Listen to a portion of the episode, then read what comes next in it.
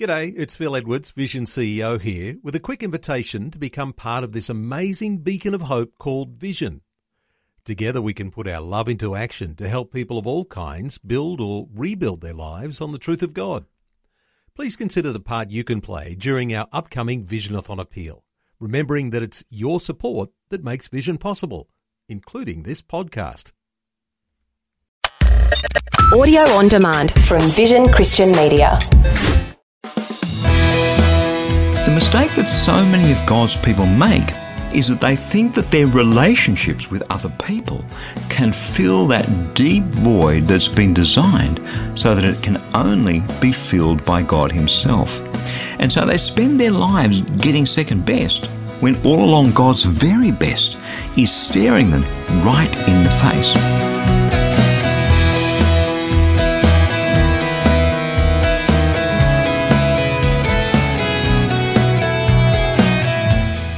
I'm Berni Dymet, and thank you so much for joining me again on Christianity Works. Today, we're continuing with the next message in this series called God's Very Best for You. And do stay tuned because in just a few minutes, I'll be telling you about the powerful prayer that could be coming your way to help you through whatever it is that you happen to be dealing with in your life right at the moment.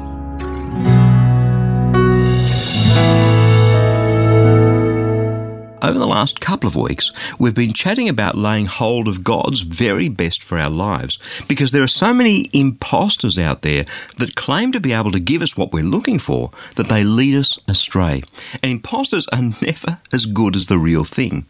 I remember once I was travelling in South Africa and I wanted to bring home a special gift for my daughter. I was shopping in a mall in Pretoria and I wandered into a handbag store. I spotted a Louis Vuitton handbag and I thought she would really, really like that. Eh, it was pricey, but I thought no, she would really like it, so I bought it for her. I was right, she loved it. But about 18 months later, the catch that keeps the bag closed came apart. Well, not a problem, I thought. This is a Louis Vuitton handbag. So I looked it up on the internet and found the authorised Louis Vuitton repairer here at home and took the handbag into them. The lady behind the counter took one look at it and she informed me that it was a fake, a knockoff. And as much as she'd like to help me, she was unable to do so. Well, I was pretty angry, I have to tell you. Not with her, but with the person who'd sold the bag to me because I'd quizzed them over and over again to make sure it was the real thing. And that's the thing with fakes. They look real, they pretend to be real, but they simply can't deliver what you're looking for. I remember when I was studying at Bible College a good many years ago, one of our lecturers, Dr. Barry Chant, gave a class on the things that lead ministers astray, that, that get them caught up in sin that ends up tearing their ministries apart. And he says something along these lines. It comes down basically to three things girls, or in the case of women, guys, gold and glory. Those are the top three things that lead men and women of God who are called to ministry astray. That's always stuck with me girls, gold, and glory. Pretty simple, really. And when you think about it, it applies not just to people in ministry, it applies to all of God's people. Because those three things, girls or guys, gold and glory, are pretty much the three main categories of idolatry today. In this day and age, most of us don't think much about idols. In Western countries, we don't see many physical idols. And in Eastern countries, where there are so many religions that use idols routinely, you get to the point of being oblivious to them. I know when I first started travelling to India regularly, the number of idols I saw hit me in the face, but now I almost don't notice them. An idol is an impostor. It's anything that we set up as an alternative to the one true God, the one who sent Jesus, his son, to die for you and me. And we take these impostors and we worship them as though they're real. They're not, of course, but we treat them as though they are. And we worship them and we sacrifice our lives to them. So let's start off by talking about this whole girls and guys thing. It's one of the most natural things on the planet. Girl meets boy, they fall in love, and they want to spend the rest of their lives together. And if you've been through that, you'll know how compelling and intoxicating romance is. It, it, plays to our emotional desires and to our physical desires. And there's nothing wrong with that at all. Until we start imagining that this is it. This is what I've always been looking for. And we start expecting our mate to make us happy. We start expecting this one relationship to give us all the contentment and joy and fulfillment that we've been looking for all our lives. And then all of a sudden, we're heaping expectations on this girl or guy that they simply can never meet up to. The truth of it is, my wife, as wonderful as she is, simply cannot fill the void in me that only God can fill. And if she looks at me to do that for her, she too is going to be sadly disappointed. Remember the first commandment in the Ten Commandments? Exodus chapter 20, verses 2 and 3. I am the Lord your God who brought you out of the land of Egypt, out of the house of slavery. You shall have no other gods before me. The moment we take something, even something as sublime and as wonderful as this pinnacle of human relationships, the exclusive relationship of one man and one woman in the lifelong relationship of marriage, and we elevate that above God, then we're committing idolatry.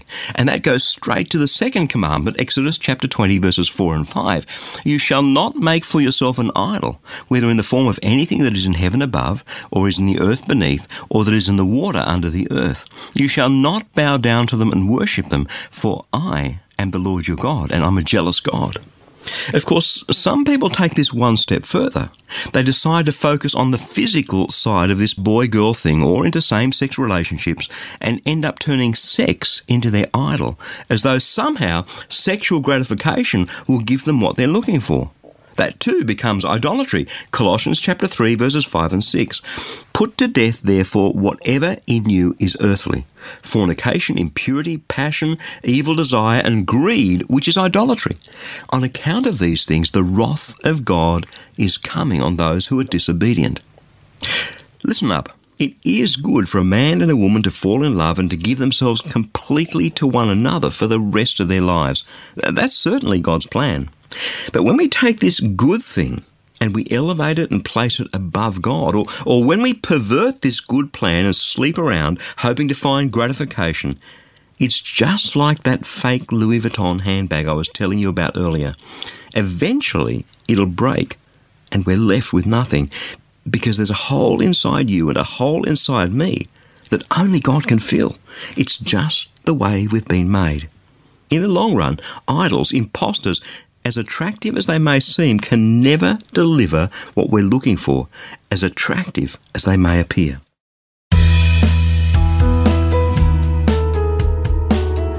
I'm Berni Dymet, and you're listening to Christianity Works. Just as we take this short break, I'd like to remind you that if you have a prayer need, we would absolutely love to pray for you. Because the only sort of prayer that the Bible teaches about is the sort that has powerful results.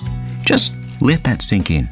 The only sort of prayer the Bible teaches about is the sort that has powerful results.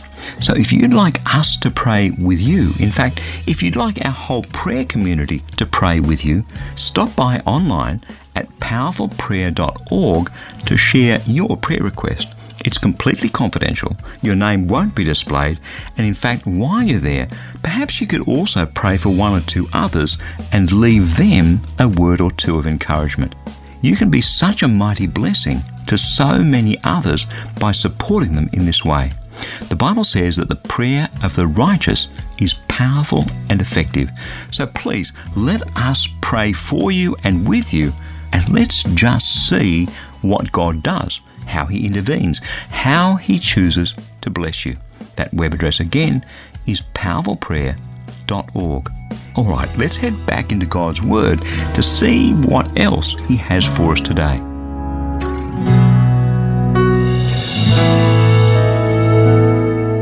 Gold is a symbol of wealth, and it's one of the main things that draws us away from God. Think about it God, gold only one letter of difference between those two words. And how easy is it for us to substitute one for the other? Even more so because in this world we're told that wealth equals success. Who among us hasn't dreamed of striking it rich, of being able to live in a big house, a mansion with all the comforts and, and pleasures that money can buy? A great view, lots of rooms, lavishly furnished, a few high end luxury cars in the multi car garage, flying around the world first class, of course, or, or even in your own jet, with everyone kowtowing to you because you're such an important person. Uh, that's a dream, a fantasy that many people churn over inside themselves over and over again. It's so seductive that many people are intoxicated by it and they can't let it go. So here's what they do. Here's what I did for much of my early adult life. They sacrifice their lives to it. They, they throw themselves into the pursuit of earning as much money as they can. I've seen some of the houses that people build for themselves. Not far from where I live, live some of the wealthiest people in Australia. Houses that sell for upwards of $30 million. One recently just went for $50 million. Hey, that's a ridiculous amount of money. And these mansions are so big, so ridiculously huge, they must be cavernous. I was having a room in my apartment painted not so long ago. I'm, I'm, a hopeless painter. Best to get a professional in to do it.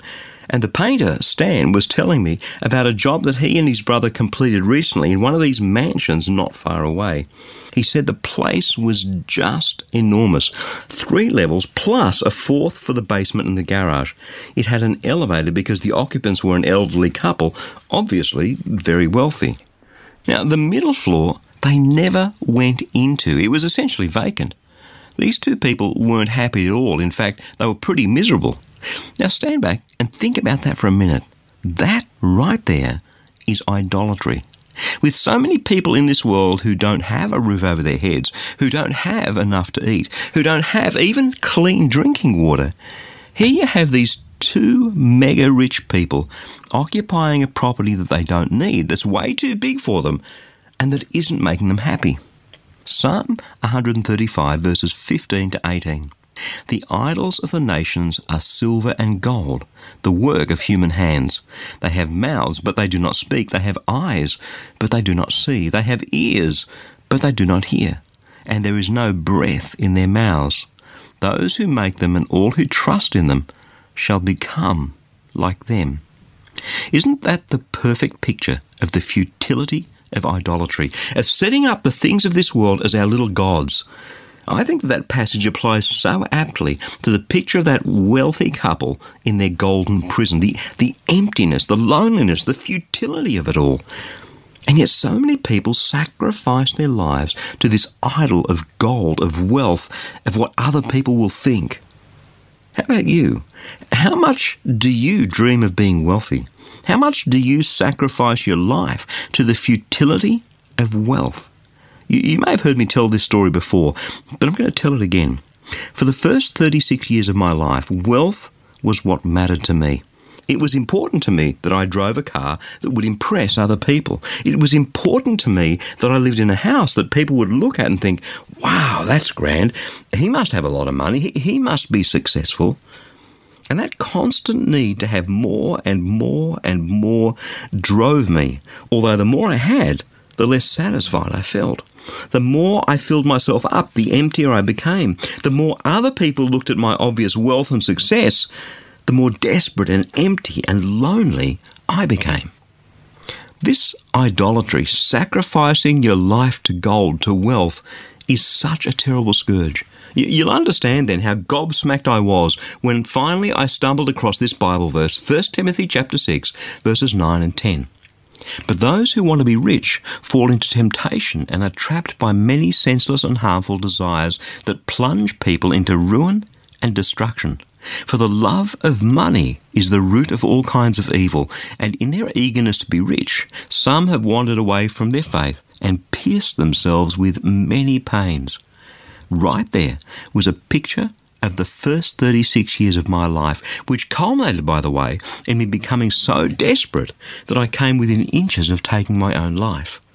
Idolatry doesn't work. These impostors lead us to ruin and destruction.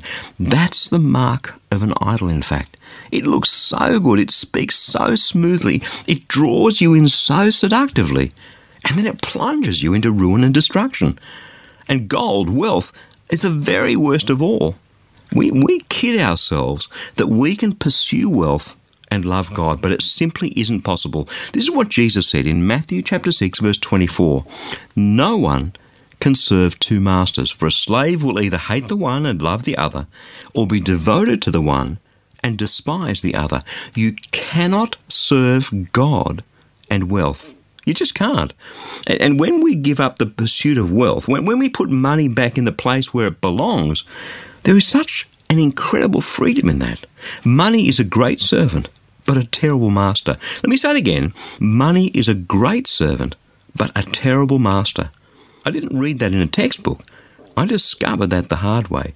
And the best way, the only way, in fact, to break this idolatry is to start becoming generous and giving lots of it away. You don't have to be rich to do that. Rich or poor, we can idolize wealth. Rich or poor, we can give sacrificially and allow God to set us free from that. Let me say it again, just in case you missed it, let me say it again. Money is a great servant, but a terrible master.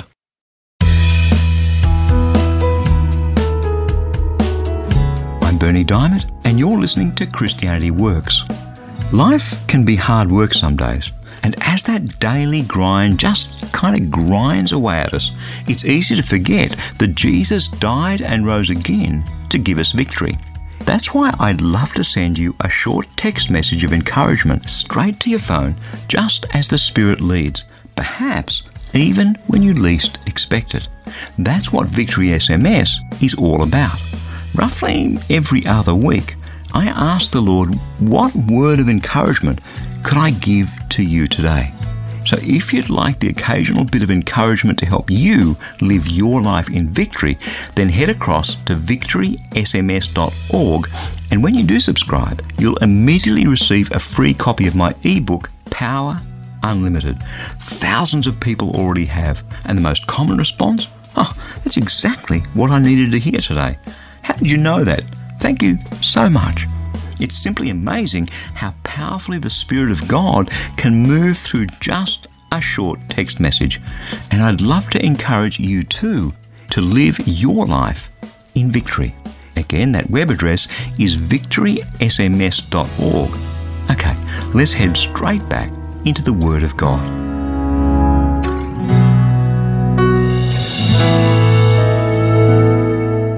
Some people, to be honest, are recognition junkies. They live to receive a pat on the back. They live to have other people tell them how wonderful they are. And whilst in small doses that's not a bad thing, once it takes over your life, it's a terrible thing. The Bible tells us that we all have different personality types. That might surprise you since personality type is a contemporary term that you don't actually find in the Bible. But if you go to the book of Romans, chapter 12, verses 4 to 8, you'll discover there what theologians refer to as the motivational giftings. In other words, natural giftings that are hardwired into our DNA. There are actually seven listed. Have a listen. For as in one body we have many members, and not all members have the same function, so we who are many are one body in Christ, and individually we are members of one another. We have gifts that differ according to the grace given to us prophecy in proportion to faith, ministry in ministering, the teacher in teaching, the exhorter in exhortation, the giver in generosity, the leader in diligence, the compassionate in cheerfulness. Actually, if you look at any of the contemporary personality typing systems, they all pretty much revolve around those seven motivational giftings. A few years ago, I co authored a book about the motivational giftings or personality types found in Romans chapter 12 called My Personality GPS. It was about locating or discovering your God given gifting. In the course of writing that book, I interviewed one person from each of the personality types on this program and asked them all basically the same questions. And I was completely gobsmacked at how different each one of their responses were. One of the things that I discovered is that a few of those personality types really like recognition. If you've ever worked at a place where there's been a sales team, you'll know that the best salespeople are highly motivated by targets and bonuses and awards and rewards. That's what makes them such good salespeople. So the point is that we're all different, but we're all, to some degree, more or less, motivated by recognition. As I said, in moderate amount, that's not a bad thing. But in a world that rewards success, it's all too easy for us to become recognition junkies. Imagine Jesus as he wandered around with, with kind of rock star status, pulling the sorts of crowds that no one had hitherto dreamed of. Often, when he came to a region, he'd pull crowds of several thousand, which, given the small populations back then, meant that towns and cities basically closed down when he came to town. There would have been nothing easier than to let that adulation go to your head, would there? But have a listen to how Jesus reacted to all that. John chapter 5, verse 41. I do not accept glory from men. And again, John chapter 8, verse 54. If I glorify myself, my glory is nothing. It is my Father who glorifies me, he of whom you say, He is our God.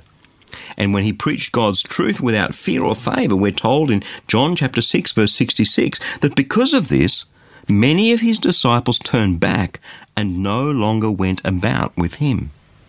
D- did he go chasing after them? No, because he wasn't interested so much in the opinions of people because he knew that public opinion was a fickle and irrational thing. In fact, in John chapter 2 verse 24, Jesus on his part would not entrust himself to them because he knew all people and needed no one to testify about anyone, for he himself knew what was in everyone. When Jesus said that the time was coming for him to be glorified, what he meant was that he was soon to be crucified. If we are always pandering to the opinions of other people, then we're going to be slaves to their irrationality, their variability, their unreliability, and their sin. Now, now, that doesn't mean that we shouldn't have a few trusted advisors whose opinions and sound judgment we pay attention to, but if we're continually seeking glory for ourselves, then we become people pleasers. And from experience, again, I can tell you that that's a terrible way to live because you're always marching to someone else's drumbeat. And all too often, you find yourself with different people pulling you in different directions. You literally end up being torn apart. In my life, I've observed a number of people who are addicted to recognition. The old fashioned term is vainglory. And it's a tragic sight. I used to be there too, always worried about what other people thought, what other people were saying, what, what other people might be whispering behind my back. This is a form of idolatry because we end up putting our reputation above God's glory. And God, as things turn out, doesn't share his glory with anyone.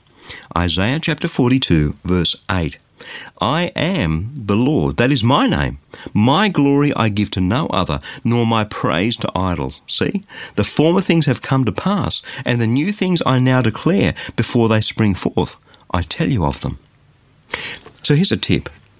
If you're someone who is constantly being hurt by the opinions of other people, then that's a really strong indication that you have made an idol of your reputation. You know the pain that it causes you. You know that you don't want to keep living like this. It's time to give up your recognition and your reputation to God. It's time to stop living your life for other people and start living your life for God. Our reputations are an incredibly addictive and powerful idol, and like every other idol in this world, reputation will end up destroying you. Keeping up appearances is exhausting and constantly straining for glory means that we're working against God because God doesn't share his glory with anyone. As I look back on my journey of, of rehabilitation from someone who was so fixated on what other people thought and said about me to someone who these days doesn't really care, what I see is how God led me through this in His power.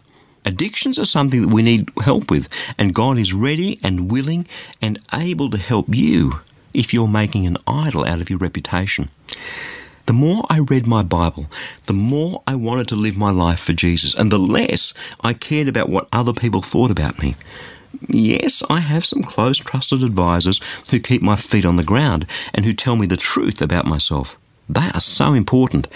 But when it comes to the opinions of people out there, don't take this the wrong way, but I simply don't care.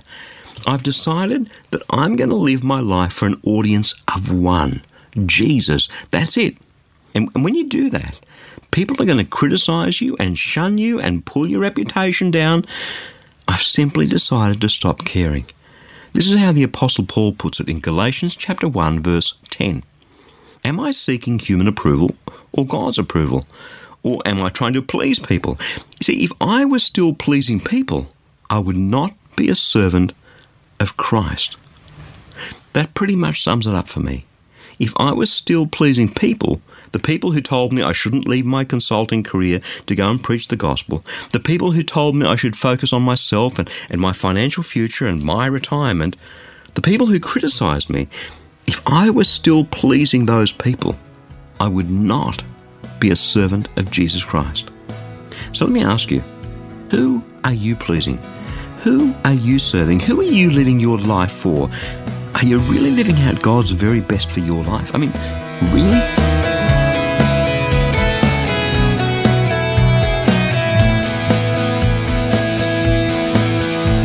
Christianity Works program is sharing the powerful, practical Word of God with so many people in over 160 countries around the world. But that's only made possible through the generous support of friends just like you. Each dollar that you give today will grow to reach nearly 3,000 people with a gospel message. Incredible! That means that a gift today of just $35 can touch over 100,000 people with the good news of Jesus Christ. So let me encourage you to give a generous tax deductible gift of support to Christianity Works today. Securely online at ChristianityWorks.com or by calling 1300 722 415. And when you do get in touch, two things. Firstly, don't forget to request your free copy of that life application booklet that I've been telling you about. It's only available for a limited time, so don't miss out. Secondly, we would love to pray for you. Absolutely. Just click on the powerful prayer tile at the bottom of the homepage. Again, that's all at ChristianityWorks.com or give us a call toll free on 1300 722 415. Hey, thank you so much for your support and for joining me today. I'm Berni Dymet. I'll catch you again, same time next week, with another message of God's love, God's grace, and God's power for each one of us in Jesus Christ.